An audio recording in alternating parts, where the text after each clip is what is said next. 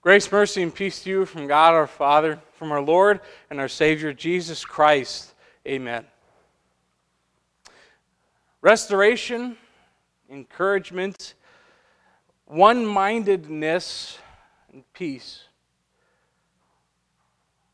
A few things that the world surely seems to be lacking a lot of at the very moment, if not throughout most of the year 2020 at least. It seems that no matter what side you're on in 2020, you're somehow always in the wrong. Whether you're a mask wearer or not, whether you're for the riots and the protesting or not, it really doesn't matter. Somewhere along the line, someone is going to point a finger at you and say that you're wrong and that you're part of the problem. I don't really care what side you're on. That really has nothing to do with any of what we're going to talk about this morning. But at some point, as I'm sure all of you know, especially with the heightened social media that we have, it's hard to get away from any of the division that this world seems to have, especially apparently now with all the things going on. And I don't know about you, but I know that it kind of hurts to see the country the way it is. I know that it hurts to see cities destroyed, and it hurts to see videos on Facebook of people condemning both sides for their actions and their thoughts, and even their desires and their reasoning behind everything that they do. It hurts to see family and friends destroyed and divided and separated. But I also know there doesn't seem to be any real good, clear solution at this moment. I'm not into all that stuff too much, and I couldn't even begin to tell you how to fix that from a worldly point of view. Now, if you think that seeing all of that hurts you, imagine how much more this crumbling world around us hurts our God. The God who is a God of peace, grace, love, and fellowship, as we hear from Paul in 2 Corinthians this morning. Think how much it hurts him to see the world that he created hurt by sin, which causes nothing but division as it makes everyone look out for their own sinful desires and self indulgences. And just think about what he sees and looks at every single day as he sees what he has created falling apart. As he sees every Facebook post or finger pointed or news media cast out there, Jesus or God looks at the world he created and no longer can he look at it and say it's very good as he did when he was finished creating everything after those six days.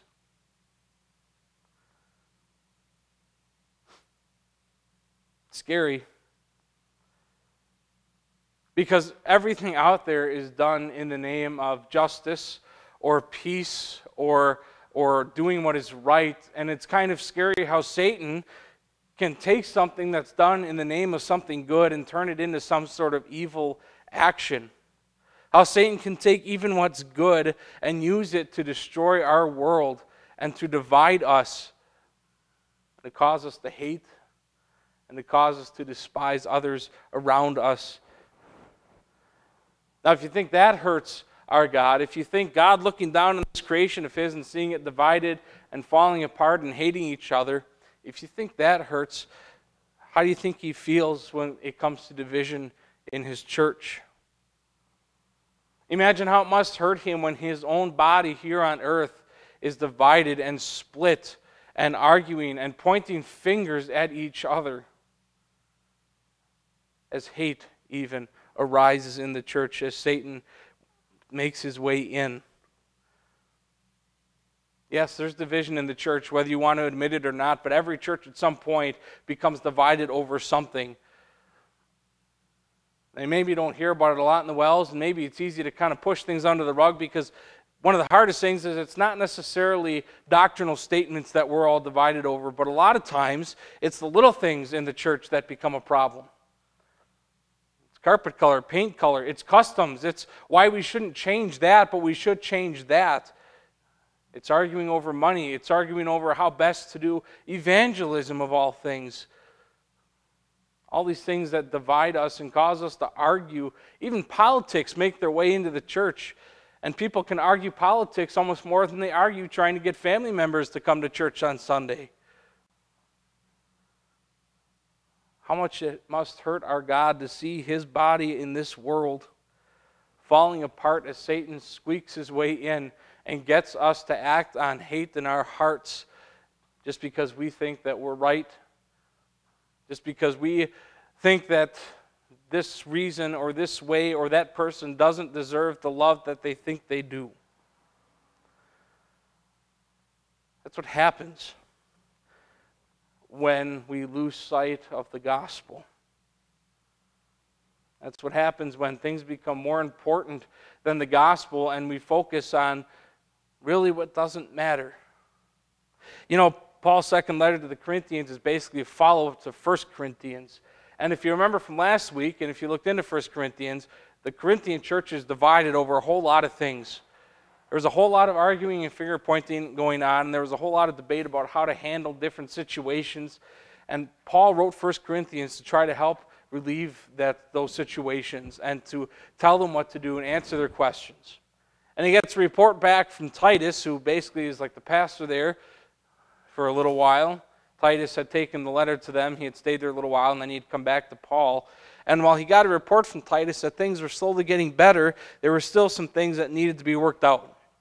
And there was still some improvement to go, especially as you look at the end of Second Corinthians, especially where you see him wrap up his letter in our text. When he tells them, finally, brothers and sisters, rejoice, or farewell, goodbye. That's, that's what he's saying. He's saying, brothers and sisters, farewell. Strive for full restoration. Encourage one another. Be of one mind. Live in peace. Restoration, encouragement, one mindedness, and peace something the world seems to need a lot of right now. And right there it is. There's Paul telling God's people that that's who they should be. Everything in the world seems to fall short of all of that right now. And yet, Paul's final instructions to God's people is be this. Be the body that you are. You know, he kind of touched upon that in the first letter when he talked about them all being members of Christ's body and how if one part hurts, they all hurt. You know, if the body is attacking itself, it doesn't last very long. It becomes sick and pretty soon is going to shut down. A body attacking itself cannot function like it's supposed to. And so Paul encourages this body in Corinth to be restored. Or, or, better yet, to keep their eye on that God of peace and love and to let Him restore their hearts so that they can return to living as those who are encouraging each other, living in peace, and being of one mind around the gospel. Not being divided for selfish gain, but again, loving each other and showing the results of that love that we get from Christ, living in peace, focusing on the gospel just as God had always intended. God that Paul addresses, the, the God of love and peace. See, when we worry about the gospel, when the gospel is our priority and the God of love and peace prevails in everything we do, then we don't become divided because the God of love and peace is clearly here and the Holy Spirit is clearly ruling our hearts and minds. Living through His people, living through our actions and everything that we do as He commands us. Now, when the church becomes about anything else and we lose the true God, well, then the only source of real love, grace, fellowship, peace, and encouragement is gone. And so Paul ends with that famous benediction May the grace of the Lord Jesus Christ and the love of God and the fellowship of the Holy Spirit be with you all.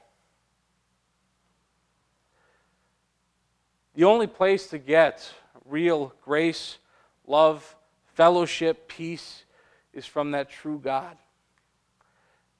You know, it's only in the true God and the words about Him in the Scriptures that we see the grace of our Lord Jesus Christ. We see the love of a just God prevail as He sends His Son, Jesus Christ, into the world for us, and where we see the Holy Spirit working in our hearts to be able to enlighten us, to, to bring us to that knowledge, and to get us to love that knowledge of our Savior, Jesus Christ. love and fellowship do not come from social justice. They don't just come from social peace. They're not coming from getting our way in petty arguments that a lot of churches get into, that even we can be guilty of sometimes all these things going on in the world and seeing God's own people divided just goes to show how prevalent Satan is and just go to show how evil sin really is and how it's impacted our lives and how Satan works really hard to masquerade as a as an angel of light as scripture calls him turning those even good causes in and where you really see true peace and love is in the church. You know why? You know why people know what true love is? Because they see it in the Trinity. They see it as God sends His own Son. They see it as God sends the Holy Spirit to bring us that knowledge. But you also see it before creation began. You know, it was only by grace that God had created Adam and Eve and given them a garden to live into, knowing they were going to sin and yet knowing He'd given the promise of the Savior. But before that, we see the Trinity. Triune God, always being there from eternity. And we see true love between the Father and the Son and the Holy Spirit. Our God is a God of love and peace. He always has been. This is what God desires, and this is what God had created when He created Adam and Eve in the garden. He looked at the creation and said it was very good. This was perfect. This was just what it was supposed to be. This is why it's in the name of the Trinity that we begin our services as it reminds us of our baptism and the word spoken there, as it connects us to all the blessings that the triune God gives us through the power of the gospel. The God who hates all the injustices in the world and yet looks at everything in the world out of grace and says, I want that one, and I want that one, and I want that one. And so Jesus Christ died for them, and the Holy Spirit, I'll send them him so that he can bring them to faith if they're part of the elect, which is a different sermon altogether. People think that they can satisfy themselves if they get what they want here and if they get what they want now, but nothing will bring satisfaction until they look for the triune God above all things. The grace that comes through Jesus Christ and the love of God and the fellowship of the Holy Spirit supersedes all things. And it, it has no reservations about anyone. No matter what sign anyone is holding, no matter what position anyone takes, that same triune God looks at everyone and says, I want that one. I want the one wearing the mask. I want the one not wearing the mask. I, I want the one in the government. I want the one who's protesting the government. I want the one who threw a brick into that window, and I want the one whose window was broken. He is a God of grace, love, and fellowship. And He would have all mankind come to that knowledge and be restored, as Paul says once again, to one mindedness and to peace and encouragement. Because they're not going to find a utopia in this world. Even after coming to the Savior, they're never going to come to a utopia in this world. But they'll understand what kind of life is waiting for them after this one and put their faith in everything that the triune God has for them instead of trying to find satisfaction here and now. Grace, love, and fellowship. You know, the world could use it, and we have it. We got it right here in the pages of Scripture. It's black and white. Paul says it's the grace of our Lord Jesus Christ and love of God and the fellowship of the Holy Spirit. The same God that Christ says he is a part of, the one true God Grace, love, and fellowship are ours. You're always going to find yourself in a tense situation at some point in time, even here in the church. But when you do, you have to remember who are we? This is not our church, this is the church of God. This is His body. This is not for our benefit, but we work so that the body as a whole can contribute for the head, for Christ, for sharing of the gospel. So don't try to find satisfaction in petty arguments and, and try to, to dominate here now. But listen to Paul and hear that admonishment from him when he says to restore yourselves. Remember the God of love, grace and fellowship, and that it's His Holy Spirit you express here in this world.